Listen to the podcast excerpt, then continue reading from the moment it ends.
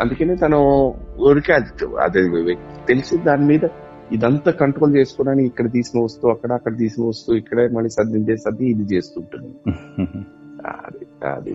Sir ఇప్పుడు madam చేసే వంటల్లో మీకు బాగా నచ్చిన వంట ఏదండి అన్ని అనకండి. ఏది నచ్చుతుంది బాగా? తను తను ఎక్కువ అంటే మా అబ్బాయికి బాగా నార్త్ ఇండియన్ డిషెస్ అంటే చాలా ఇష్టం అండి. సో అందుకనే ఎక్కువ దాని మీద తను నేర్చుకుని చేయడం జరిగింది. Hmm. So all the north Indian dishes she does there good and. At the same time నాకు నచ్చే బంగాళదుంప వేపుడు కానీ బెండకాయ వేపుడు కానీ కందిపచ్చడి కానీ కూడా చాలా బాగా చేస్తుంది బాగా చెప్పారు సార్.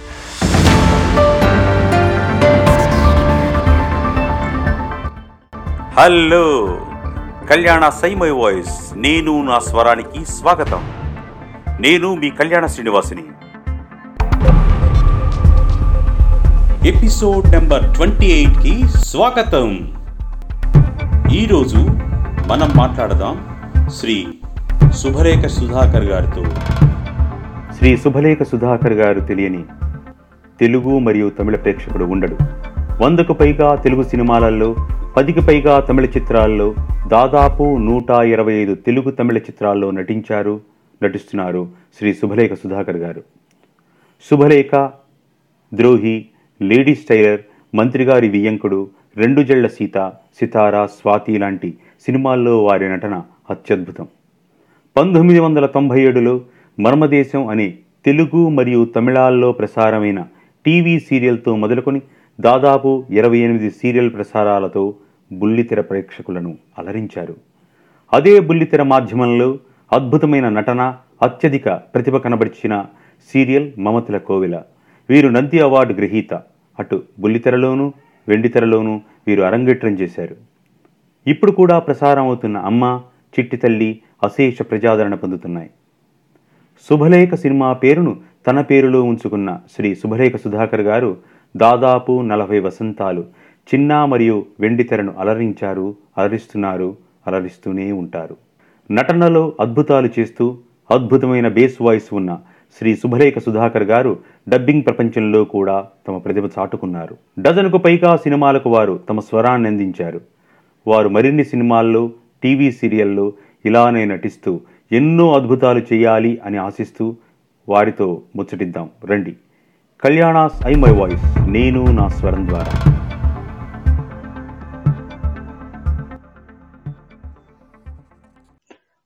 నమస్కారం శుభరాక్ సుధాకర్ గారు. నమస్కారం అండి. మిమ్మల్ని ప్రత్యేకంగా పరిచయం చేయాల్సిన పని లేదు మన తెలుగు తమిళ శ్రోతలకు. ఈ సందర్భంలో కళ్యాణ సైమై వాయిస్ నేను నా స్వరం. మీతో కొంతసేపు మాట్లాడే అవకాశం మీరు ఇచ్చినందుకు ధన్యవాదాలండి. మొదటగా నా ప్రశ్న మీ కుటుంబ నేపథ్యం గురించి చెప్పండి సార్. మా నాన్నగారు పేరు సూరావచ్చల కృష్ణారావు గారు. వారు ఫస్ట్ లాలగూడ రైల్వేస్లో పనిచేసేవారు హైదరాబాద్. అక్కడి నుంచి హైదరాబాద్ బిహెచ్ఎల్లో పనిచేశారు అక్కడి నుంచి వైజాగ్ BHPD కి వచ్చి నైన్టీన్ నైన్టీ లో అక్కడ రిటైర్ అయ్యారు. మా అమ్మగారి పేరు సూర్యకాంతం. వారు బేసిక్లీ దే హెయిల్ ఫ్రమ్ విశాఖపట్నమే. మేము ముగ్గురం అన్నదమ్ములం. నేను పెద్దవాడిని. నా తర్వాత వాడు మురళీధర్. వాడు ఎంఎస్సి పోస్ట్ గ్రాడ్యుయేట్ చేసి ఇప్పుడు వైజాగ్లోనే ఉంటున్నాడు నా ఆఖరి తమ్ముడు విద్యాసాగర్. వాడు చార్టెడ్ అకౌంటెన్సీ కంప్లీట్ చేసి ప్రస్తుతం యుఎస్లో ఉంటున్నాడు. మేము ముగ్గురం అన్నదమ్ములు. అక్క చెల్లెలు ఎవరు మాకు లేరు. ఇది క్లుప్తంగా మా కుటుంబం అన్నమాట. సంతోషం అండి. అందరూ శుభలేఖ సుధాకర్ సుధాకర్ గారు విద్య సుధాకర్ విద్యాసాగర్ ఆ, మురళీధర్. మురళీధర్ అందరూ. ఎలాగొస్తుందంటే సుధాకర్ మురళీధర్ విద్యాసాగర్. సో మమ్మల్ని చిన్నప్పుడు అందరుగా కర్ ధర్ గర్ అని పిలిచేవారు. బాగుందండి. సార్ మీరు క్రికెటర్ అన్న విషయం అందరికీ తెలుసు. దాని గురించి ఆ, అక్కడి నుంచి సినీ ప్రస్థానం ఎలా జరిగింది? దాని గురించి కొద్దిగా చెప్పండి సార్. నేను ఇది కూడా చాలా సందర్భాల్లో చెప్పిందే. నాకు బేసిక్ క్రికెట్ అంటే చాలా పిచ్చింది ఉమ్, అది ఎందుకో తెలియదు ఆ రోజుల్లో క్రికెటర్ అవ్వాలి అన్న ఒక పెద్ద మనసులో ఆశ ఉండేది. స్కూలింగ్స్ వరకు బాగా జరిగిందండి క్రికెటింగ్ కెరియర్. బట్ కాలేజ్లోకి వచ్చిన తర్వాత నా ఫస్ట్ ఇయర్ కాలేజ్ సెలక్షన్స్కి వెళ్ళినప్పుడే ఎందుకో మరి నేను సెలెక్ట్ అవ్వలేదు. అక్కడతో తెలియని ఒక నిస్పృహ వచ్చేసింది. ఈ టైంలోనే కరెక్ట్గా అప్పుడు పాపులర్ అవుతున్న అమితాబ్ బచ్చన్ గారు నేను కేంద్ర విద్యాలయాల్లో చదివాను కనుక ఎక్కువ మంది నాకు హిందీ ఫ్రెండ్స్ ఉండేవారు అనమాట సో దాంతో ఎక్కువగా హిందీ సినిమాలు చూసేవాడిని. సో ఆ టైంలోని కరెక్ట్గా Amitabh Bachchan garu was the the then becoming star అన్నమాట ది బిగ్ హీరో. అందరికి చాలా ఫ్యాసినేటెడ్ హీరో. అలాగే నాకు కూడా వారంటే చాలా ఫ్యాసినేషన్ అది తెలియకుండా ఒక ఇన్స్పిరేషన్ అయ్యి అక్కడి నుంచి క్రికెటింగ్ అన్న క్రికెటర్ క్రికెటింగ్ ఇది ఆగిపోయేసరికి ఇటుపక్క మళ్ళింది. అది కాలేజ్ అయిపోయిన తర్వాత నేను ఇక్కడ మెడ్రాస్ ఫిల్మ్ ఇన్స్టిట్యూట్లో చదవడం జరిగింది. అండ్ భగవంతుడు ఆశీస్సులు అనండి లేకపోతే తల్లిదండ్రుల ఆశీస్సులు అనండి నేను జాయిన్ అయిన ఒక నాలుగైదు రోజులకే మన బుచ్చిరెడ్డి గారు ప్రొడ్యూసర్. తర్వాత ఆర్ట్ డైరెక్టర్ తోట గారు తర్వాత విశ్వనాథ్ గారి చీఫ్ అసోసియేట్ నండూరు విజయ్ గారు. ముగ్గురు మా ఫిల్మ్ ఇన్స్టిట్యూట్కు రావడం జరిగింది. నేను అక్కడ ఏదో ఒక సీన్ రిహార్సల్స్ చేస్తూ ఉంటే వారు చూడడం జరిగింది. మా professor and teacher Lakshmi Devadas Kanakal garu. వారితోని చెప్పడం జరిగింది. అబ్బాయిని వచ్చి ఒకసారి డైరెక్టర్ గారిని కలవమని చెప్పండి అని. నేను సార్ని డైరెక్టర్ గారిని కలవడం జరిగింది. ఫోటోలు ఏవో తీశారు బట్ అన్ఫార్చునేట్లీ ఆ సినిమా నేను ఆ సినిమాలో నేను సెలెక్ట్ అవ్వలేదు. ఆ సినిమావే సప్తపది. సప్తపది. దాని తర్వాత మళ్ళీ ఒక వన్ అండ్ హాఫ్ ఇయర్స్ తర్వాత నేను తాజ్ కొరమాండల్ హోటల్ చెన్నైలో పనిచేస్తున్నప్పుడు నాకు అక్కడికి కవర్ వచ్చిందనమాట ఇలా మళ్ళీ డైరెక్టర్ గారు మిమ్మల్ని ఒకసారి రమ్మన్నారు అని.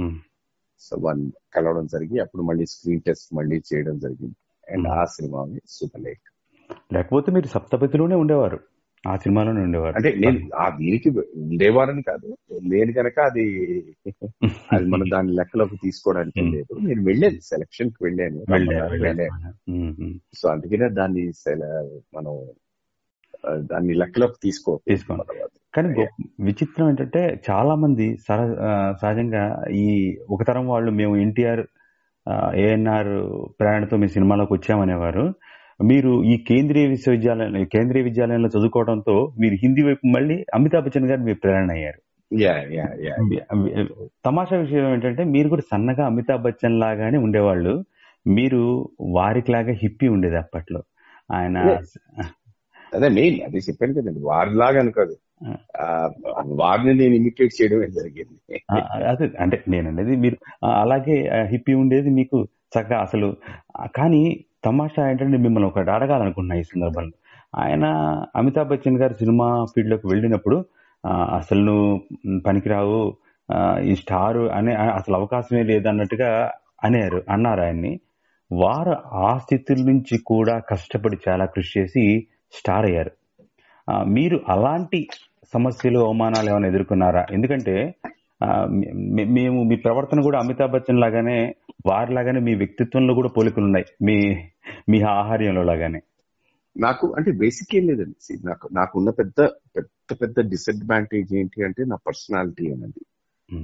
నేను ఎన్టీ రామారావు గారిని ఒక సందర్భంలో మా ఫిల్మ్ ఇన్స్టిట్యూట్లోని విశ్వరూపం అని చెప్పేసి ఒక.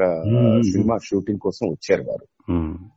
సో ఫిల్మ్ ఇన్స్టిట్యూట్ అనేసరికి యాజ్ ఎ స్టూడెంట్ మాకు ఏ రిస్ట్రిక్షన్స్ ఉండవు. We can go and meet any one అనమాట సో యాజ్ అ స్టూడెంట్ అనేసరికి that was an easy accessibility so నేను సార్ని కలవడం కూడా జరిగింది. పరిచయం చేసుకున్నాను చెప్పాను ఇలాగా ఇదండి అని చెప్పేసి. వారు welcome to the film industry wishing you all the best అని చెప్తూ ఆయన చెప్పిన మాట ఉంది. బట్ మీ పర్సనాలిటీ చాలా వీక్గా ఉందండి. You have to develop your personality అని చెప్పడం కూడా జరిగింది అనమాట so that was my biggest minus as far as ఇది. బట్ అదృష్టవశాత్తు ఏమైపోయిందంటే శుభలేఖన సినిమాలోని Hmm. ఆ క్యారెక్టర్ కరెక్ట్గా నా పర్సనాలిటీ కానీ అవన్నీ బాగా యాప్ట్ అయిపోయినాయి. సో దాంతో ఏమైపోయిందంటేను ఆ పర్సనాలిటీ అనేది ఎప్పుడైతే ఆ సినిమా రిలీజ్ అవ్వడం అది మంచి విజయవంతం అవడం దాంట్లో నాకు నా క్యారెక్టర్ గుర్తింపు రావడంతో పర్సనాలిటీ అనేది next second third fourth films నుంచి అంత పెద్దగా ఇది అవ్వలేదు బట్ కొంచెం ఒళ్ళుంటే బాగుండేది అని అనుకునేవారు అందరూ అన్నవారు కూడా ఉన్నారు. అండ్ ఒక్కసారి ఏమైపోతుందంటే ఫిల్మ్ ఇండస్ట్రీలోని మీకు ఫస్ట్. క్యారెక్టర్ అంత మంచి గుర్తింపు క్యారెక్టర్ పడి రెండు మూడో క్యారెక్టర్లు కూడా మీకు అంత గుర్తింపు వచ్చే క్యారెక్టర్లు అయితే దెన్ మీ మీ కెరియర్ ఏమైపోతుందంటే ఒకటో స్టెప్ నుంచి ఐదో స్టెప్ పదో స్టెప్కి ఎక్కడం జరిగిపోతుందండి. ఉమ్, మీకు దాని తర్వాత మళ్ళీ ఒక వీక్ క్యారెక్టర్స్ పడ్డాయి అనుకోండి మళ్ళీ మంచి క్యారెక్టర్ పడే వరకు రికగ్నైజ్ అయ్యే వరకు మీరు మెల్లిగా మెట్టు మెట్టు ఎదగాల్సి వస్తుంది అన్నమాట అది Hmm. డిఫరెన్స్. అయితే శుభలేఖ మీ మొదటి సినిమా అయితే ఆ మొదటి సినిమాలో అందులో జరిగిన సరదా సంఘటనలు ఏమైనా ఉన్నాయి సార్? అంటే మీరు మొదటి సినిమా అదే అవటం అది సూపర్ హిట్ అవటం రెండోది మీ పేరు కూడా మొదట్లో శుభలేఖ సుధాకర్ అవటం. సో చాలా సరదా సంఘటనలు అనుభవాలు ఉండుంటాయి మీకు ఆ సినిమా అప్పుడు. సరదా సంఘటన అన్న అనడం కన్నా నాకు ఫస్ట్ శుభలేఖలో నా ఫస్ట్ షాట్ తీసింది పాట. అది దాని ముందు రోజు శేషు మాస్టర్ గారు పొద్దున్న తొమ్మిది గంటల నుంచి రిహార్సల్ చేయడం బట్ అది చేస్తూనే ఉన్నారు. రాత్రి తొమ్మిది అయినా ఇంకా నాకు అసలు యాక్చువల్గా అది డాన్స్ స్టెప్ వస్తే లిప్ మిస్ అయ్యేది లిప్ వస్తే డాన్స్ స్టెప్ మిస్ అయ్యేది. రాత్రి సాయంత్రం అయ్యేసరికి అక్కడ నిజంగా నాకు నీరసం వచ్చేసి ఆ ప్రొడ్యూసర్స్ వివి శాస్త్రి గారు అల్లు అరవింద్ గారు. వాళ్ళని రిక్వెస్ట్ చేయడం కూడా జరిగింది. నన్ను వదిలేయండి మా ఇక్కడి నుంచి మా నాన్నగారు వాళ్ళు ఇక్కడ వైజాగ్లోనే ఉంటారు. నాకు కారు కూడా అక్కడ నడుచుకుంటూ నేను వెళ్ళిపోతానండి ఇంటికి. ఎందుకంటే నాకు అప్పుడు అప్పుడు స్టార్ట్ అయిన ఆ భయం అండి. ఇన్ని సంవత్సరాలైనా కూడా నాకు డాన్స్ సాంగ్ షూటింగ్ అంటే ఎందుకో తెలియదండి. ఒక రెండు రోజుల ముందు నుంచి నాకు జ్వరం వచ్చేస్తుందండి. ఆ సాంగ్ అయిపోయింది అన్న మరుక్షణం మళ్ళీ ఎందుకో ఎనర్జీ వచ్చేస్తుంది తప్పించి. ఆ సాంగ్ షూట్ అన్న మూడు రెండు రోజులో మూడు రోజులో మాత్రం అది ఇప్పటికీ ఇప్పటికి ఇన్ని సంవత్సరాలైనా కూడా నాకు అది భయమే. నేను అందుకనే డాన్స్ మాస్టర్ ఏమైనా గ్రూప్ సాంగ్స్ దీంట్లో ఉన్నా కూడా నేను డాన్స్ మాస్టర్గా నేను రిక్వెస్ట్ చేస్తాను మాస్టర్ నా చేతి డాన్స్ మూమెంట్లో నీ పెట్టద్దని ఏదో ఒక మూల కూర్చోబెట్టి చేసేయండి sir. That is more comfortable అంటే వాళ్ళందరూ ఉంటారు సార్ మీరు ఆ పాటలు చేశారు ఈ పాటలు చేశారు. అది ఏదో చేసేసాను సార్. బట్ అది వెళ్ళిపోయింది. ఇప్పుడు మాత్రం డెఫినెట్గా I don't think I would be able to do it అండి అని చెప్తాను. ఆ భయం మాత్రం ఇప్పటికీ ఉండిపోయిందండి అది. నాకు గుర్తు నాకు మీరు అంటుంటే శివ సినిమాలో మీరు ఆ బెంచ్ మీద కూర్చొని చేస్తారు డాన్స్? అలా అవి అవి ఇప్పుడు మీరు శివ సినిమా ఏంటంటే అది it is though it is not a perfect dance ఆ రిధమ్గా ఆడిన వాళ్ళమే మేము ఉమ్, ఉమ్. అది కాలేజ్ లైఫ్లో అలాగే ఉంటుంది. అవును. Each one will be different అందరూ పర్ఫెక్ట్ మూమెంట్ ఆఫ్ స్టెప్స్ ఉండదు అక్కడ. సో అవన్నీ దాంట్లో అలా మర్జ్ అయిపోయి విడిపోయిన ఇవన్నమాట అది. కరెక్ట్ అయితే శుభలేఖ పంతొమ్మిది వందల ఎనభై రెండులో వస్తే ఆ తర్వాత మీరు వరుసగా చాలా మంచి సినిమాలు చేశారు సార్. శివ గాని సితార మంత్రి గారి వియ్యంకుడు ఇకపోతే మంత్రి గారి వియ్యంకుడులో ఒక పక్క సత్యనారాయణ గారు అల్లు రామలింగ గారితో ఆ, వాతావరణంలో మీరు అంటే ఎలా దాని ఆ పర్టికులర్ ఏరియాని అంత- బాగా పెద్ద పెద్ద యాక్టర్లు ఉన్న చోట మీరు ఎలా బ్యాలెన్స్ చేసుకున్నారు సార్? నడుస్తున్నప్పుడు. లే, ని- ని- నిజంగా అంటే మా- దీనికన్నా వాళ్ళ గొప్పతనం అండి. వాళ్ళందరూ ది మేడర్స్ ఇప్పుడు నా first screen father Kaikala Satyanarayana garu. ఆయన అప్పటికే one of the greatest character actor ఆయన చెయ్యని పాత్ర అంటూ ఏమీ లేదు. సో డెఫినెట్గా ఏ కొత్త నటుడికైనానండి ఎవరికైనా కూడా ఆ- భయం అని ఉంటుంది. వాళ్ళతో చేస్తున్నామే మనం పర్ఫెక్ట్గా ఉండాలి పర్ఫెక్ట్గా చేయాలి బాగా చేయాలి మళ్ళీ ఒకటికి రెండు సార్లు మనం చెప్పించుకోకూడదు అన్న దీని మీద.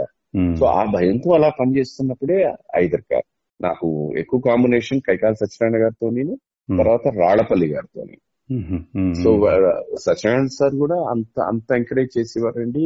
అలాగే రాళ్ళపల్లి సార్ మంచి ఎంకరేజ్మెంట్ ఇచ్చేవారు అనమాట సో నేను పక్కన కూర్చొని ఎక్కడైనా రిహార్సల్స్ అవన్నీ చేసి అసలు బేసిక్గా డైరెక్టర్ గారే అసలు వదలరు. ఖాళీ టైంలో ఉంటే అది రిహార్సల్స్ చేయిస్తూనే ఉంటారు అనమాట ఉమ్, ఉమ్, సో అది చేసుకుంటూ ఉన్నప్పుడు కూడాను రాళ్ళపల్లి సార్ గానీ లేకపోతే సత్యనారాయణ సార్ గానీ వాళ్ళు బాగా ఎంకరేజ్ చేసేవారు. వాళ్ళు కూడా అవి నేను ఆ టైమింగ్లో వాళ్ళు కూడా చెప్పేవారు అనమాట సో వాళ్ళ సపోర్ట్ లేకుండా జరగదండి. They were really very great support to me అనమాట సో నాకు మీరు ఇప్పుడు ప్రసక్తి తెచ్చిన రెండు సినిమాలు అయితే శుభలేఖ గాని లేకపోతే మంత్రి గారి వేయింకడిలో గాని నాకు అంత బా- గుర్తింపు పేరు వచ్చిందంటే వాళ్ళ కాంట్రిబ్యూషన్ కూడా చాలా ఉందండి దాంట్లో.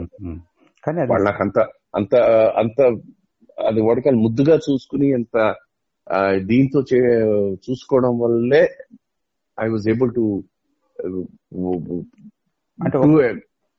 comfortable job అనిపించింది.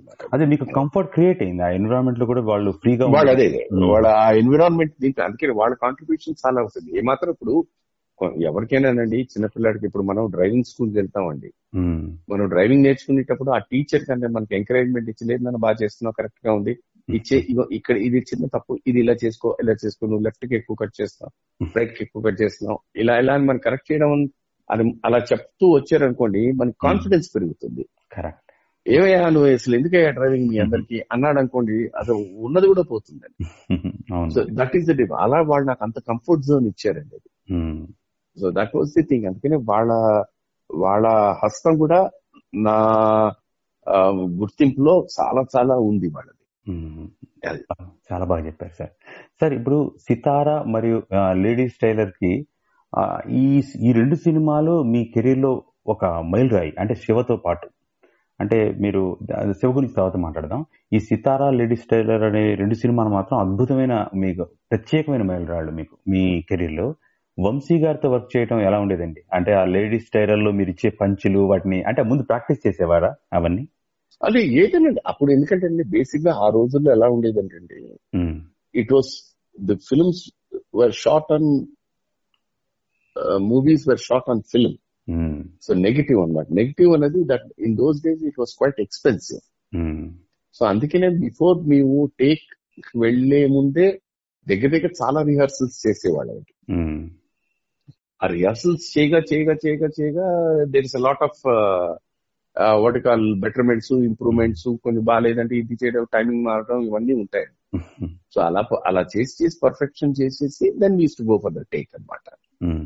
అంటే ఇప్పుడు టోటల్గా ఇప్పుడు మారిపోయింది. ఇప్పుడు అంతా ఏంటంటే బికాస్ ఆఫ్ ది డిజిటలైజ్డ్ దీని మీద ఏమైపోతుందంటే వీళ్ళు ముందు ఏమో మనం టేక్ చేసేద్దామండి? బాగాలేదంటే అది మానిటర్ అవుతుంది ఇంకో టేక్ చేద్దామండి అని అంటారు. ఉమ్, సో దీని వల్ల ఏమైపోతుందంటే మనకి తోటి ఆర్టిస్ట్ ఏం చేస్తారు? ఏ టైమింగ్లో చెప్తారు? వారి మూమెంట్ ఏంటి అనేది మనకు అర్థం కాదు. ఉమ్, ఎందుకంటే ఈచ్ వన్ ఒక్కొక్క దీనికి ఏంటంటే మీరు చేయగా చేయగా చేయగా చేయగా మీ- మీకు గ్రిప్ బెటర్మెంట్ గ్రిప్ వస్తుంటుంది. సో అది నలుగురం కలిసి అలాగే నాలుగు రిహార్సల్స్ చేసామంటే నలుగురికి అర్థం అవుతుంది. మనం ఏం చేస్తున్నాం వారేం చేస్తున్నారు అని చెప్పేసి. అది ఇవాళ ఉన్న దీంట్లో కొంచెం మిస్ అవుతున్నాం అండి. ఆ రిహర్సల్స్ అన్నవి ఎందుకో టేక్ చేసేద్దామండి అని అంటారు. ఎవరు అందరికీ వాళ్ళు టేక్ చేసేద్దామండి అని ఆ, అది అది కొంచెం అప్పుడప్పుడు అంటే మరి మేము ఆ స్కూల్లో నుంచి ఈ స్కూల్కి రావడం వల్ల మేము అడ్జస్ట్ అయిపో అవ్వట్లేదేమో అందుకని మాకు ఇబ్బంది అనిపిస్తుందేమో అన్న ఫీలింగ్ అనమాట బట్ ఇవాళ ఉన్న generation they ready for that అంతే పైగా ఈ వంశీ గారిది ప్రత్యేకమైన శైలి. అంటే వారిది ఆ క్విక్ మూమెంట్స్ ఆ కట్స్ కూడా చాలా క్విక్గా ఉంటాయి వారి.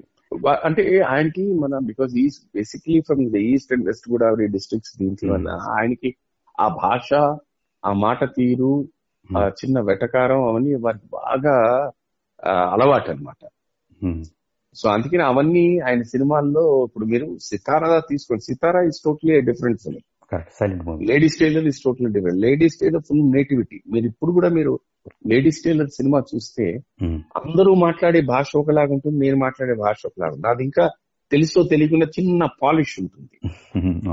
వేరే మిగతా వాళ్ళందరూ ఆ పక్క నేటివిటీ ఉన్న ఇదనమాట ఉమ్, నాకు ఇంకా అప్పటికి ఐ స్టిల్ రా అందుకనే ఆ నేటివిటీ ఉన్న పదాలు ఆ స్లాంగ్ నాకు రాలేదు. కొంచెం చిన్న సోఫిస్టికేటెడ్ ఉంటుంది మాక్సిమం ట్రై చేస్తే తగ్గిస్తారు బట్ దాంట్లో కూడా చిన్న సోఫిస్టికేషన్ కనిపిస్తుంది మీకు ఇప్పుడు ఇప్పుడు చూస్తే. అయితే Sitara is totally very sophisticated character ఒక జర్నలిస్ట్. జర్నలిస్ట్ కాస్త చదువుకున్నవాడు ఇండస్ట్రీ ఇది దీని మీద. సో అది వెళ్ళిపోయింది. అది కరెక్ట్గా యాప్ట్గా వెళ్ళిపోయిన ఇది అయిపోయింది అనమాట.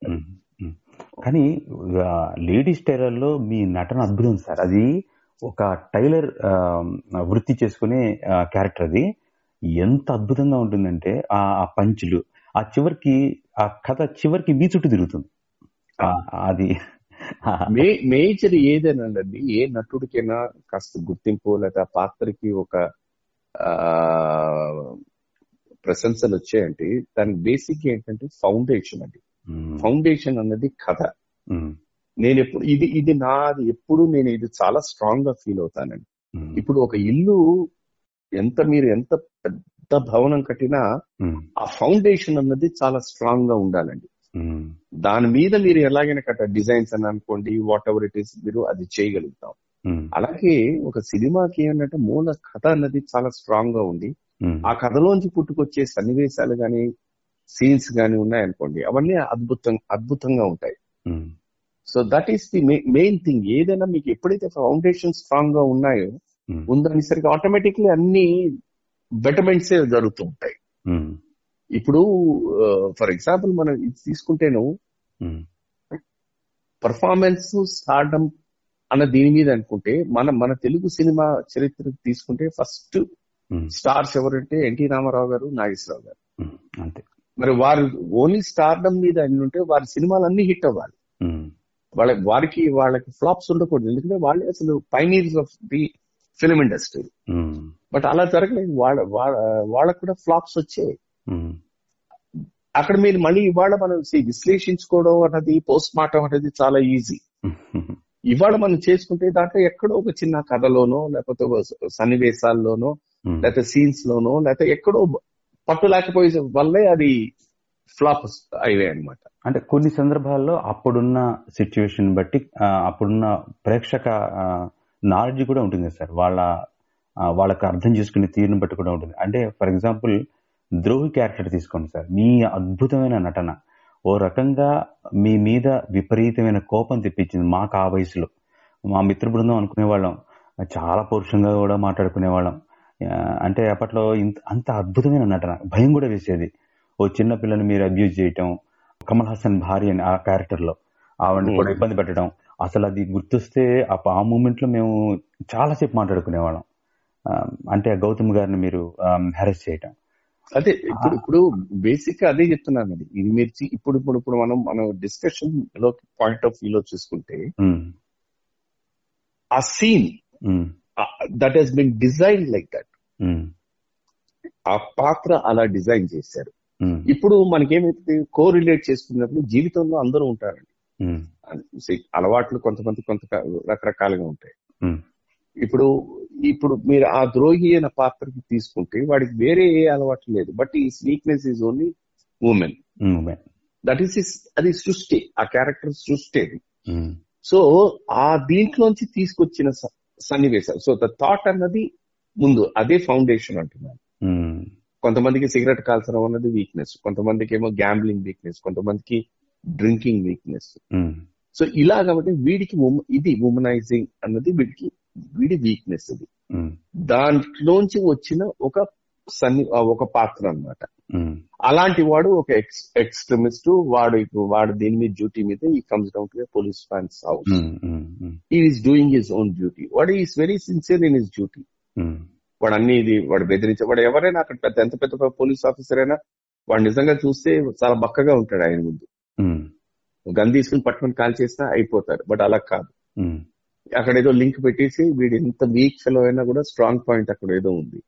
అందుకని ఆయన కూడా ఏమీ చేయలేకపోతాడు. అక్కడ ఆ ఇంట్లో ఉండి నడిపిస్తూ ఉంటాడు. పనంతా అయిపోయింది ఫినిష్ అయిపోయింది నీ జాబ్ అయిపోయింది ఇంక నువ్వు బయలుదేరి వచ్చేసి రా అన్నప్పుడు వీడి నిజ స్వరూపం బయటకు బయటకు వస్తుంది ఉమ్, అంటే ఏంటి? హీ హెస్ కమ్అట్ వాడి డ్యూటీ అయిపోయింది. Now I'm normal human being so normal human బీయింగ్లో నా ఈ క్యారెక్టర్ బయట రావాలి. అది వీడి వీక్నెస్ అదే వాడికి సావు కారణం. కానీ అసలు దాంట్లో మీరు పరకాయ ప్రవేశం చేశారు సార్. అసలు మీరు దాన్ని అర్థం చే అంటే నేను ఇందాక మనం కొన్ని సినిమాలు ఇది నిజం చెప్పాలంటే ఆ ద్రోహి సినిమా ఆర్థికంగా అంత గొప్పగా ముందుకు వెళ్ళకపోయినా అంత గొప్ప క్యారెక్టర్ ఎంత బలమైన క్యారెక్టర్ అంటే అది అర్థం చేసుకుని దాన్ని ఎగ్జాక్ట్గా ఎలా ఉన్నది ఉన్నట్టుగా ఇప్పటికీ కూడా అది చూస్తే భయం వేస్తుంది. అరే ఎలా చేయగలిగారని అంత గొప్ప క్యారెక్టర్ అది. అంటే నేను భయంతోనే చేశానండి.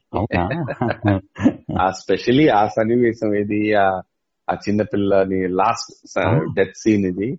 అది నిజంగా నా చేతిలో దానికి అది చెప్తున్నాను. అంత అంత గొప్పగా వచ్చి ఇవాళకి దాని గురించి ఆ సన్నివేశం గురించి మాట్లాడుతున్నారంటే దాని నూటికి నా లెక్క ప్రకారం తొంభై ఐదు శాతం మార్కులు గౌతమి మేడం గారికే ఇవ్వాలి. ఎందుకంటే వారు అంతలాగా కోఆపరేట్ చేయకపోయి లేకపోతే వారి దగ్గర నుంచి ఆ పర్ఫార్మెన్స్ రాకపోతే ఈ క్యారెక్టర్ పండేది కాదు. అంటే ఇటుపక్క ఎంత ఉందో అటుపక్క కూడా అంత ఉండాలి. అంటే వీడి చాలా సాఫ్ట్ వీడు ఏంటంటే వీడు ఎంత వీడు ఏంటంటే ఈ క్యారెక్టర్ అండర్ ప్లే చేయాలి. ఆ క్యారెక్టర్ ఓవర్ ప్లే చేయాలి. వద్దు వద్దు వద్దు దాన్ని ఏం చేయదు నీకేం కావాలి? నేను ఇస్తాను ఏమిస్తావు. నేను కీటం ఏమైనా ఇస్తావా? అని చెప్పి వీడు ఆ ఏమైనా ఇస్తావా? ఇది. చేస్తావా? అది చేస్తావా? అని మాట్లాడుతూనే వాడంతా ఆవిడంతా ఒళ్ళంతా ఉమ్, ఉంటాడు సో ఇది వీడు సో వీడు తింటే ఉండాలి. ఇది ఇవ్వు అని అడగడు వీడు. ఏమి ఇస్తావు అంటే వాడికి అది వాడి ఎక్సైట్మెంట్ అంట. అమ్మాయి చెప్తే ఇది ఇస్తాను ఇది చేస్తావు ఇది చే అంటే వీడికి ఎక్సైట్మెంట్ అది. ఉమ్, ఉమ్, సో ఈ దీనికి ఈ క్యారెక్టర్ ఇంత లోగా ఉంటేనే ఆ క్యారెక్టర్ అంతలా చేస్తేనే అప్పుడు బ్యాలెన్స్ అయింది సో అందుకనే ఆ సన్నివేశం గానీ ఆ- నా ప- ఆ పాత్రకి అంత గుర్తింపు వచ్చిందంటే Hmm. ఆవిడ కాంట్రిబ్యూషన్ కూడా చాలా ఉంది. Hmm. అందుకని నేను ninety five marks goes to Gautami madam. అంటే దీన్ని ప్రాక్టీస్ చేయడం కూడా రిహార్సల్స్ చేయడం కూడా చాలా నెంబర్ ఆఫ్ టైమ్స్ చేయాలేమో కదా సార్ దానికి? చేసేవాళ్ళు. Rough Hmm. దీని మీద ఆయన ఆయనకి sir Kamal Haasan sir was the producer of that film అండి. అవునండి. వారికి నన్ను ఫస్ట్ ఆ రెండు మూడు షాట్లు చూసిన వెంటనే ఆయనకు అర్థమైపోయింది. దాన్ని చాలా భయపడుతున్నానని. సో అందుకనే ఏం చేశారంటేనో ఆల్మోస్ట్ మీ క్రూ అంతా లైటింగ్ అంతా అయిపోయిన తర్వాత because cameraman and director garu PC Sriram garu. So ఆయన రిక్వెస్ట్ చేసి మినిమం క్రూ తోనే అక్కడ సెట్లో ఉండి మిగతా వాళ్ళందరినీ బయటికి పంపించేశారు. అండ్ నాకు తెలిసి if I remember very clear ఈ PC Sriram garu he was operating the camera and also directing and Sarika madam గారేమో ఆవిడ కంటిన్యూటీ నోట్స్ రాసుకున్నారు. ఉమ్, కమల్ హాసన్ సార్ అయితే ఆ ట్రాలీ అవన్నీ వారే he was doing that job ఒక ఆపరేటివ్ కెమెరా ముందు ఉన్నారన్నమాట. ఫోకస్కి అవుట్ ఫోకస్ దేని మీద ఒక అసిస్టెంట్ లైట్స్ ఏమైనా మార్చడానికి. అంతే మినిమం క్రూ మిగతా వాళ్ళందరినీ బయటకు పంపించారు ఉమ్. కానీ ఆ ద్రోహి అనేది ఒక హాలీవుడ్ స్థాయిలో ఉన్న మూవీ అండి. ఇప్పుడు అదే కథ అదే ఉంటే అసలు ఒక రేంజ్లో ఉంటుంది సార్ అది. బేసిక్గా అంటే కమల్ సార్ అండి he is always a person.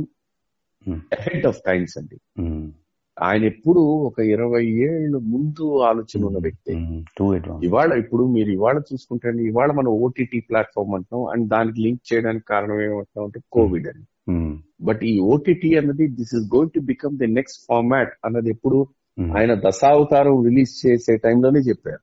Correct ఆయన ఈ వాంటెడ్ యాక్చువల్లీ అలా ఓటీటీ ఇదే ఇప్పుడు మనం అంటున్న దేని ప్రకారం అక్కడ రిలీజ్ చేద్దాం అనుకున్నారు ఆయన.